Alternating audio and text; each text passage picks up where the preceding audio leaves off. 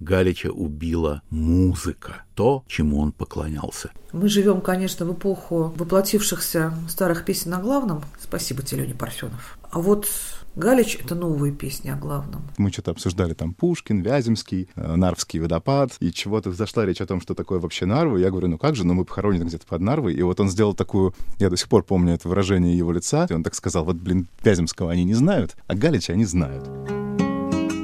Привет, это Полина Галуева и Виктор Кульганик в подкасте «Наш сосед Галич». Так как этот эпизод у нас дополнительный, бонусный, пользуясь языком киноиндустрии, это своего рода фильм о фильме, мы договорились приоткрыть вам некоторые наши тайны. Ну, например, перед записью первого эпизода Полина сделала мне подарок. А какой именно, она сейчас сама расскажет. Сначала я расскажу небольшую историю. Когда Галича исключали из Союза писателей, сочувствующие люди начали носить на одежде значки города Галич в знак поддержки. Такой тихий протест против творящейся несправедливости. Были даже смельчаки, которые оставляли цветы под барельефом города Галич на станции метро Свиблова. Я через друзей заказала два значка с гербом Галича. И в день нашей первой записи выдала один из значков моему другу по подкасту Вите. Да, и это был очень хороший подарок, спасибо тебе огромное. Правда, это было очень приятно и как-то символично. И мы с этими значками записывали первые эпизоды. Потом их оставляли дома и забывали их надевать, но все равно они в душе были с нами.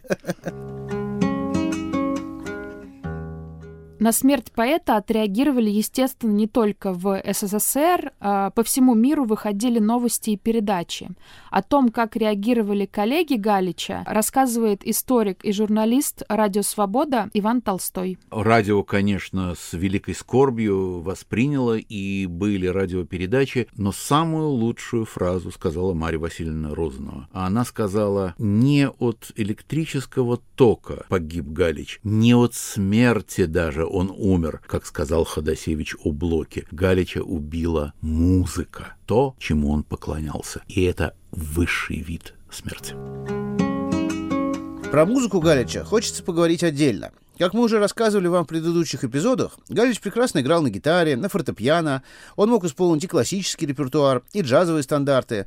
И вот как раз об этом, о музыкальной составляющей его творчества, нам рассказал журналист и музыкальный обозреватель Максим Семеляк в нем мерещилось что-то там от того же Сержа Гинзбура, от других французов, там, от Ферре, от Сержа Раджани. Вот если вспомнить там песню Сержа Раджани «Волки вошли в Париж», это, конечно, типично галичевская песня.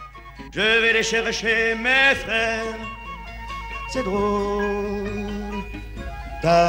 vais еще, одно, еще одна такая странная ассоциация, которая тоже, ну, опять-таки, это задним числом, она не имеет под собой никакой почвы, это Леонард Коэн. Э, их роднит вот это, ну, то есть, конечно, что называется, в других как обстоятельствах и в идеальном мире. Галич, по большому счету, ну, недалеко ушел от песни Dance Me to the End of Love и вообще вот от таких таких поп-еврейских распевов Коэна.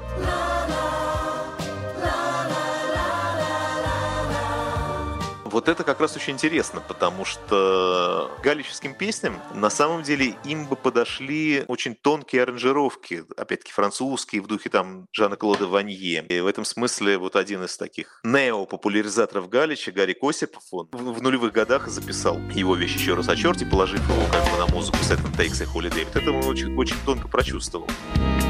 И что потом? Прошлогодний снег а глядишь, пронесет и так В наш атомный век, в наш каменный век На совесть цена и так и для меня вот это как раз вот в этом глуховатом голосе, как сам Галич пел, и в этих странных таких отголосках гитары, я слышу в нем вот какие-то такие вещи. 90-е они начались с Галича, когда появились эти пластинки, и это синяя книжка стихов. Да, про эту синюю книжечку вспоминали многие гости нашего подкаста. У меня она тоже, естественно, есть. Я очень хорошо помню, что покупал ее в Москве, в киноцентре, вместе с моим другом Борей Усовым. Именно в те годы мы с Борей основали группу «Соломенные еноты». Эта группа оставила свой след в московском андеграунде 90-х, и вот на первом альбоме «Соломенных енотов» есть песня, посвященная Галичу. А моя остановка дальше, ведь мне все равно не хватит совести, нервов, времени денег и настроения на обратный билет. Я выбираю свободу. Ты не поверишь, но сейчас одна из этих синих книжечек на пути в Прагу. Это моя мама, послушав подкаст, передала свою книжечку мне. Я считаю, что это успех. Сейчас самое время опять, как в кинематографе, сделать монтаж и перепрыгнуть на 10 лет в будущее от смерти Александра Аркадьевича. В конец 80-х, начало перестройки. Галича начинают немного печатать, появляются пока еще подпольные записи его песен, и наши гости вспоминают про свой опыт удачного или не очень удачного знакомства с творчеством Галича. Писатель Максим Кабир. Было несколько точек, где можно было записывать кассеты. На этих точках не было в каталогах Галича. Но один дяденька иногда проходил мимо моего подъезда, и он мог, я знал, у него можно было попросить, он тебе записывал кассеты. Я ему говорю, есть у вас Галич? Он говорит, ну, конечно, есть. Давай залог, я сейчас принесу. Я ему дал какой-то там залог. Всего Галич мне обошелся в 5 гривен.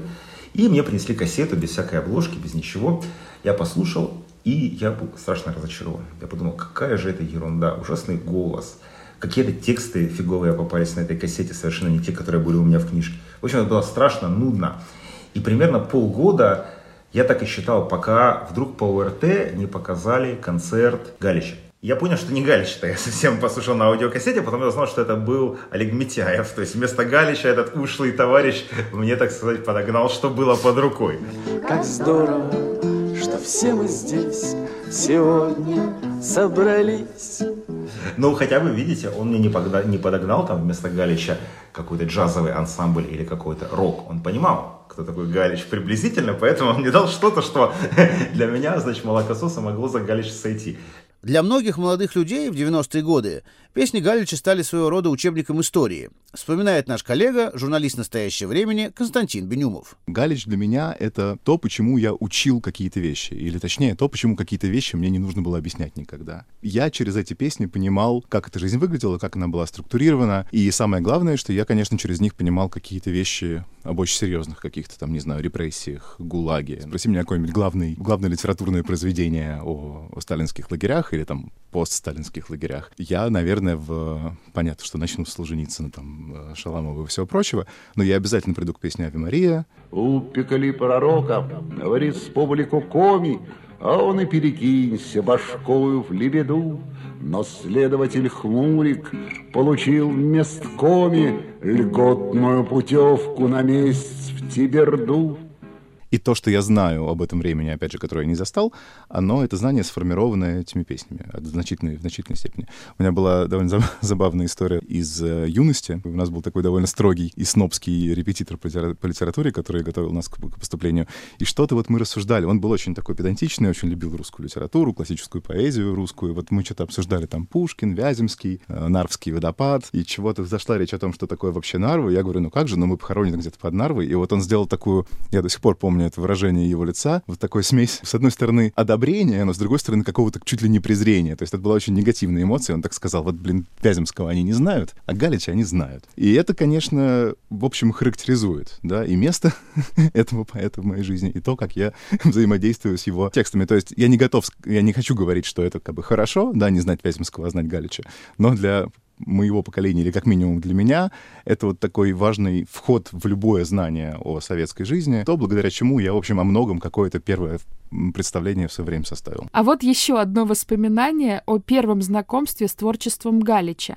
Наш коллега Иван Толстой впервые услышал эти песни в юности. Тогда он не зашел, он был взрослый, а я был инфантильный. Понимаете, когда он поет про взаимоотношения взрослых людей, да еще с использованием какой-то такой вот отдел кадровской лексики, ну что понимает э, мальчик в этом? Понимаете, я, я бы взял кило, да, да плохо с деньгами. Что это? Что это за поэзия? О чем это? Между прочим, Высоцкий заходил прямо насквозь, как клинок. С ним все было понятно, у него была четкая совершенно позиция. А у Галича она была какая-то амбивалентная. Вот непонятно, что он хочет сказать до своей как бы морали. Или вот та мораль, которая растворена в его строчках, она не очень доходит. Нет, я совершенно не, не интересовался Галичем пока сам не стал взрослым человеком. Ну, я не знаю, ну, сильно после 20-25, может быть. Я вслушался в какой-то ситуации у кого-то в гостях, я вслушался в Галича. И мне понравился он. В нем было много мудрости, человечности, юмора. Но это произошло довольно поздно. Понимаете, он был амальгамой не, необыкновенно важной. Нельзя сказать, что э, стихи Галич это великие стихи. Нельзя сказать, что его исполнение это великое исполнение. Нельзя сказать, что его диссидентская деятельность, она какая-то необычайно яркая и вообще вершина чего-то. Ничего этого нельзя сказать. А вот все вместе, вот это и есть гениальность человека. Вот это сплавленное все дает вам совершенно ни на кого не похожий человеческий, божественный экземпляр. Так что э, Галич, безусловно, фигура абсолютно выдающаяся, но он не терпит разъятия, он не терпит анализа, что называется. Он он заслуживает синтеза. Его нужно синтетически э, понимать. И тогда э, Галич лучший друг. А еще в перестройку Галича восстанавливают в Союзе кинематографистов. Да-да, именно в том Союзе, откуда его с позором исключили. Но настали новые времена, и в Союз пришли другие люди — причем они даже какие-то слова покаяния произнесли и захотели спонсировать фильм про Галича. Про эту совершенно прекрасную историю рассказывает Нина Крейтер в предисловии к книге воспоминаний друзей Галича «Заклинание добра и зла». Утро 19 октября 1988 года съемочная группа картины Александр Галич «Изгнание», то есть три человека, режиссер, оператор и переводчик, ждут машины в Шереметьево-2. У них в руках авиабилеты Москва-Париж-Москва. Летят они в командировку на три дня, а еще у них в руках большущий, упакованный в мокрую простыню букет из ста роз потому что Союз кинематографистов хочет в день рождения поэта, тогда ему исполнялось 70 лет, положить цветы на могилу на кладбище Сен-Женевьев, и чтобы эти цветы прилетели из дома. Но во Франции с 18 октября всеобщая забастовка, и даже посольства не работают, и три паспорта наших героев уже с визами остаются в закрытом посольстве. Поездка не состоялась. А эти розы начинают раздавать друзьям, причем часть из них вручили отцу Александру Меню, потому что у него в этот день было выступление в Москве. А одну розу все-таки припрятали, и она все-таки добралась до Парижа, и ее положили на надгробный камень с надписью «Блаженно изгнаны правды ради». Ну да, здесь хочется только заметить, что отец Александр Меню, о котором ты говоришь, это не просто там был друг Галича, это был еще его крестный отец. К сожалению, я вот о внутреннем вот этом его пути говорить не люблю и вообще не хочу, потому потому что э, ну, священник не должен выносить на свет Божий то, что происходит при его присутствии. То, что нам говорится, должно с нами и умирать. Но если говорить в общих чертах, э, он был большой человек, мощный. Его духовный, внутренний, сокровенный путь – это завершение этого поиска. И этот поиск привел его и к внутреннему пути, и к внешнему изгнанию. Быть изгнанным правды ради – это не несчастье, а величайшая честь все-таки я, рискуя прослыть, Шутом, дураком, паяцем, И ночью и днем твержу об одном, Не надо, люди, бояться. А мне еще хочется поговорить о том, как песни Галича повлияли на тех, кто пришел после, о тех, кто пел Галича и стал его литературным последователем, рассказывает журналист Максим Семеляк. В мае 99 -го года был квартирник Псоя Короленко, где он целиком пел вещи Галича. Он получил негласное название, чтобы не вышло как с Галичем. Я был на этом концерте. И Псой, конечно, тончайшим образом препарировал все эти песни. То есть я, ну, с тех пор, как бы, ну, мне, мне доводилось слышать какие-то, ну, Галич, в принципе, достаточно популярный исполнитель, мне доводилось слышать какие-то обработки там и прочие кавера, но только Псой, на мой вкус, уловил вот самый нерв, интонационный, поэтический, и вообще все, что как был связано с Галичем, вот он в 99 году подвел такую своеобразную черту. То есть, на мой вкус, как бы лучше сделать было нельзя. И Псой, и, во-первых, ну, Псой, который тогда был главным представителем такого ну, назовем его так, шансон андеграунда. То, что он выбрал, во-первых, именно Галича, то, что он таким изящным образом его препарировал, это, ну, послужило некоторым знаком, да, и одновременно каким-то прощанием. Дает отмашку Леночка, а ручка не дрожит. Чуть-чуть дрожит коленочка, ручка не дрожит. Машины чай не в шашечку, колесы вжик да вжик. Дает она отмашечку, а ручка не дрожит. Дает она отмашечку, а ручка не дрожит. Я еще раз повторю, что не очень была хорошо знакома с творчеством Галича до нашего с тобой ведь подкаста. Но чем больше я читала его стихи и слушала песни, тем больше мне казалось, что они очень перекликаются с поэзией Александра Башлачева. Вот на нем я буквально выросла. И я честно приставала ко всем нашим гостям с вопросом про преемственность поэзии Галича. И вот Юрий Сапрыкин оказался молодцом. Именно его внимание, именно его чуткость к такому языку простых людей людей и к судьбам простых людей. Я вот думал, а что могло бы наследовать облакам, например. Я вспомнил одну такую песню, это Грибоедовский вальс Башлачева. И поплыли знакомые лица, и приснился невиданный сон. Видит он небо Аустерлица. Он не Степка, а Наполеон которая, очевидно, просто наследница по прямой Галича, причем у Галича даже есть текст, э, ну вот совсем, что называется, предшествующий. Это «Вальс Его Величества», про размышления о том, как пить на троих, вот где э, один из выпивающих людей засыпает, и ему снится, что он вот буквально-таки Наполеон и повелевает э, народами. Он спит, а его полпреды варганят войну и мир – по всем уголкам планеты, По миру, что сном объят, Развозят его газеты, Где славу ему трубят. И мне кажется, что эта ниша в русской словесности, она сейчас не то чтобы занята. Это место осталось вакантным вот буквально с тех времен. Слово еще одной участницы нашего подкаста, Ольги Романовой.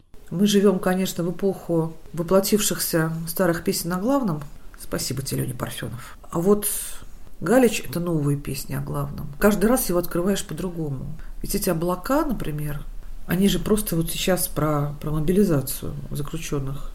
Ты слушаешь это, думаешь, господи, ну как? Ну как это возможно?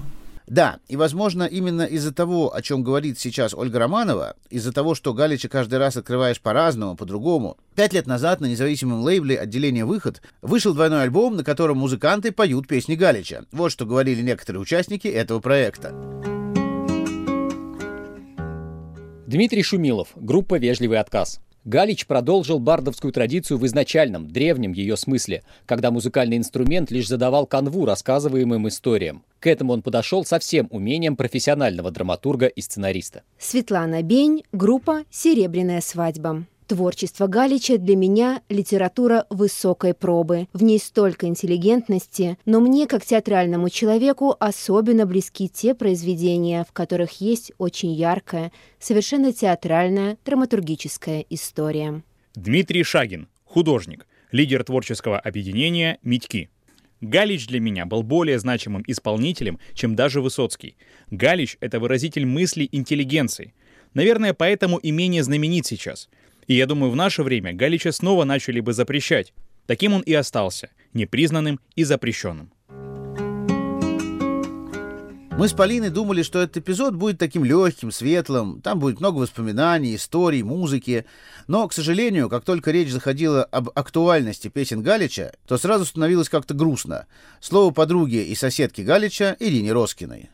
Песни, мне кажется, безумно сейчас актуальны. Именно просто вышли на передовую по актуальности. Мы похоронены где-то под Нарвой, наши танки на чужой земле. Буквально то же самое. Я не знаю сейчас такого человека, как Александр Аркадьевич у меня есть даже в Израиле э, такие русскоязычные поэты, которые очень откликнулись антифашистскими э, стихами на э, войну с Украиной. И мне очень нравятся их стихи. Просто от того, что они живут в Израиле, как бы им легче, тут нечего так бояться. Меня огорчает, я понимаю, что я не права, но меня все равно огорчает недостаточно э, сопротивления в Москве. Как бы невозможно сопротивляться, потому что сразу арестуют. Но мне это все время вспоминается Горбаневская, Литвинов и все остальные, которые, они же прекрасно понимали, что их арестуют.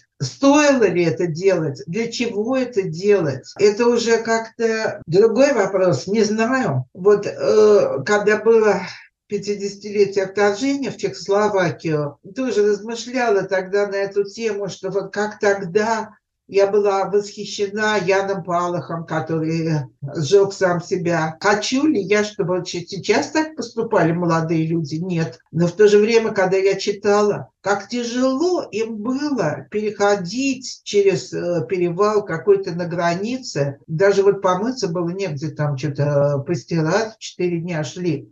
Но все-таки мне было как-то неприятно, знаете, что вот это наши, ну не наши уже, я в другой стране, но неважно, но вообще, что вот это молодые люди считают трудностями.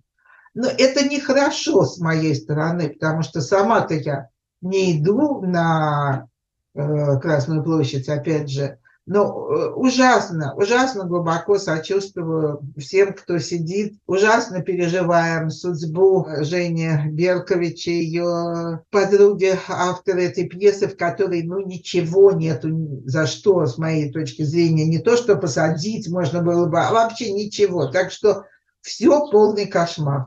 Ирине Роскиной вторит еще один участник нашего подкаста, поэт Александр Дельфинов. И тогда казалось, что вот то, что его запрещало, исчезло. И теперь просто все это позади. А оказалось, что как в фильме «Деля Морте, Деля Море» Микеля Суави, где автобус с, э, с бойскаутами рушится в пропасть, и, значит, в момент, когда он слетает в пропасть, э, мрачный голос за кадром говорит, они думали, что у них все впереди, автобус падает в пропасть, а у них все оказалось позади. Вот. И так же и здесь. Мы думали, что все позади, а все оказалось впереди. И все вернулось. Причем вернулось не... Ну вот сегодняшний режим российский, он в формате зомби, да, из могилы поднимает не даже не Советский Союз 80-х годов, он поднимает сталинизм какой-то. То есть Советский Союз вот 30-х годов, когда вот эти вот, как бы, вот как на записях э, фирмы «Мелодия» э, подрезаны частоты, и мы слышим странный, странный какой-то вот э, саунд. Так и здесь они под, подрезают частоты реальности и вы, вы, вынимают какие-то призраки 30-х годов, и в, у нас идут э, аресты, обыски, значит, пытки, люди умирают, э, там, ну, нет, нет расстрелов, но все равно мы знаем, что там в Беларуси тоже э, люди как бы страдают и умирают там в лагерях, кто-то умер, э, да, то есть это все равно можно сказать, что его убил, он убит, э, он умер в результате э, преследований, потому что мы знаем прекрасно, что человеческая жизнь там не ценится, и даже наоборот. И вот то, что делают с Навальным, например, как это можно охарактеризовать с точки зрения э, прав заключенных и того, как содержатся заключенные? Это совершенно издевательство и насилие. Да, вот. И поэтому то, что, о чем пел Галич, вернулось. Оказалось, что Галич, он актуален сейчас, и последние годы, чем сильнее закручивались гайки, тем его актуальность становилась больше, потому что то, о чем он пел, и то, что казалось ушло, оно пришло снова. И вот сейчас ты берешь песню «А молчальники вышли в начальники», и вот, пожалуйста, это вот у нас прям происходит сейчас. Мы с Полиной, когда готовили этот подкаст и брали интервью у наших гостей, всегда спрашивали, какая песня Галича у вас самая любимая. Многие называли песни, которые уже звучали в предыдущих эпизодах. Многие затруднялись ответить, так как любимых песен было слишком много. А вот что ответил нам на этот вопрос журналист Максим Семеляк. Галич важен вот этой своей мудрой безысходностью и пониманием того, что народ, собственно говоря, ну вот он все равно один, да. Сейчас бесконечно важен вот этот вот грандиозный финал его песни «Желание славы», когда сын лагерника потому по снежочку провожает вертуха его дочку. И вот с этим уже ничего не поделаешь. Хоть ты промолчи, хоть не промолчи. И в этом как раз величайшая мудрость Галича. И это никакое не примирение, а просто, ну, вот это так оно и есть. Спит больница тишина, все в порядке. И сказал он, приподнявшись на локте, Жаль я, сука, не добил тебя в вятке. Больно ловки вы, жиды, больно ловки. Потому что, опять-таки, у Галича есть песня о том, что слово «истина», она ни с чем не рифмуется. И вот с этим как бы нам предстоит жить. А что касается любимой песни, ну, она более-менее, на самом деле, как всегда у меня была одна. Вот эта короткая такая зарисовка, это, конечно, не сбывшаяся. Под старость или в расцвете лет, Ночью или средь бела дня, Твой голос придет, как внезапный свет, И ты позовешь меня не сбывшееся, не сбывшееся. Ты позовешь, позовешь, позовешь за собою меня.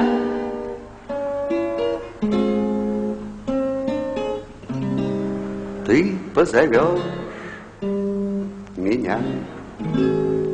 И пусть сулит мне твой тихий зов Страданий и беду, Но я спокойный, я готов, И я за тобой иду. Не сбывшееся, не сбывшееся, Я за тобой, за тобой, за тобою иду.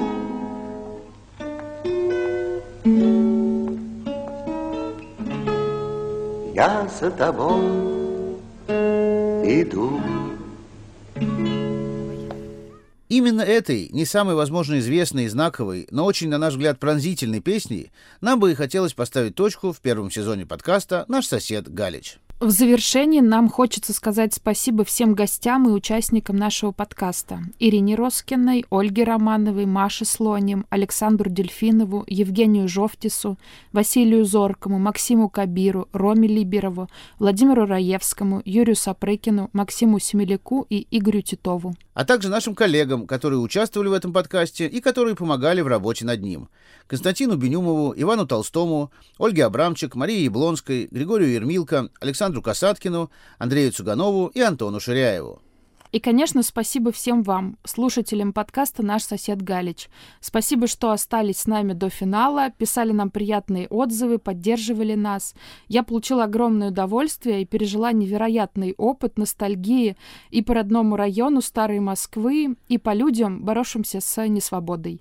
Делитесь нашим подкастом с друзьями, чтобы историю Галича узнало больше людей. И оставайтесь с нами на свободе. Пока. И на настоящем времени. Пока-пока.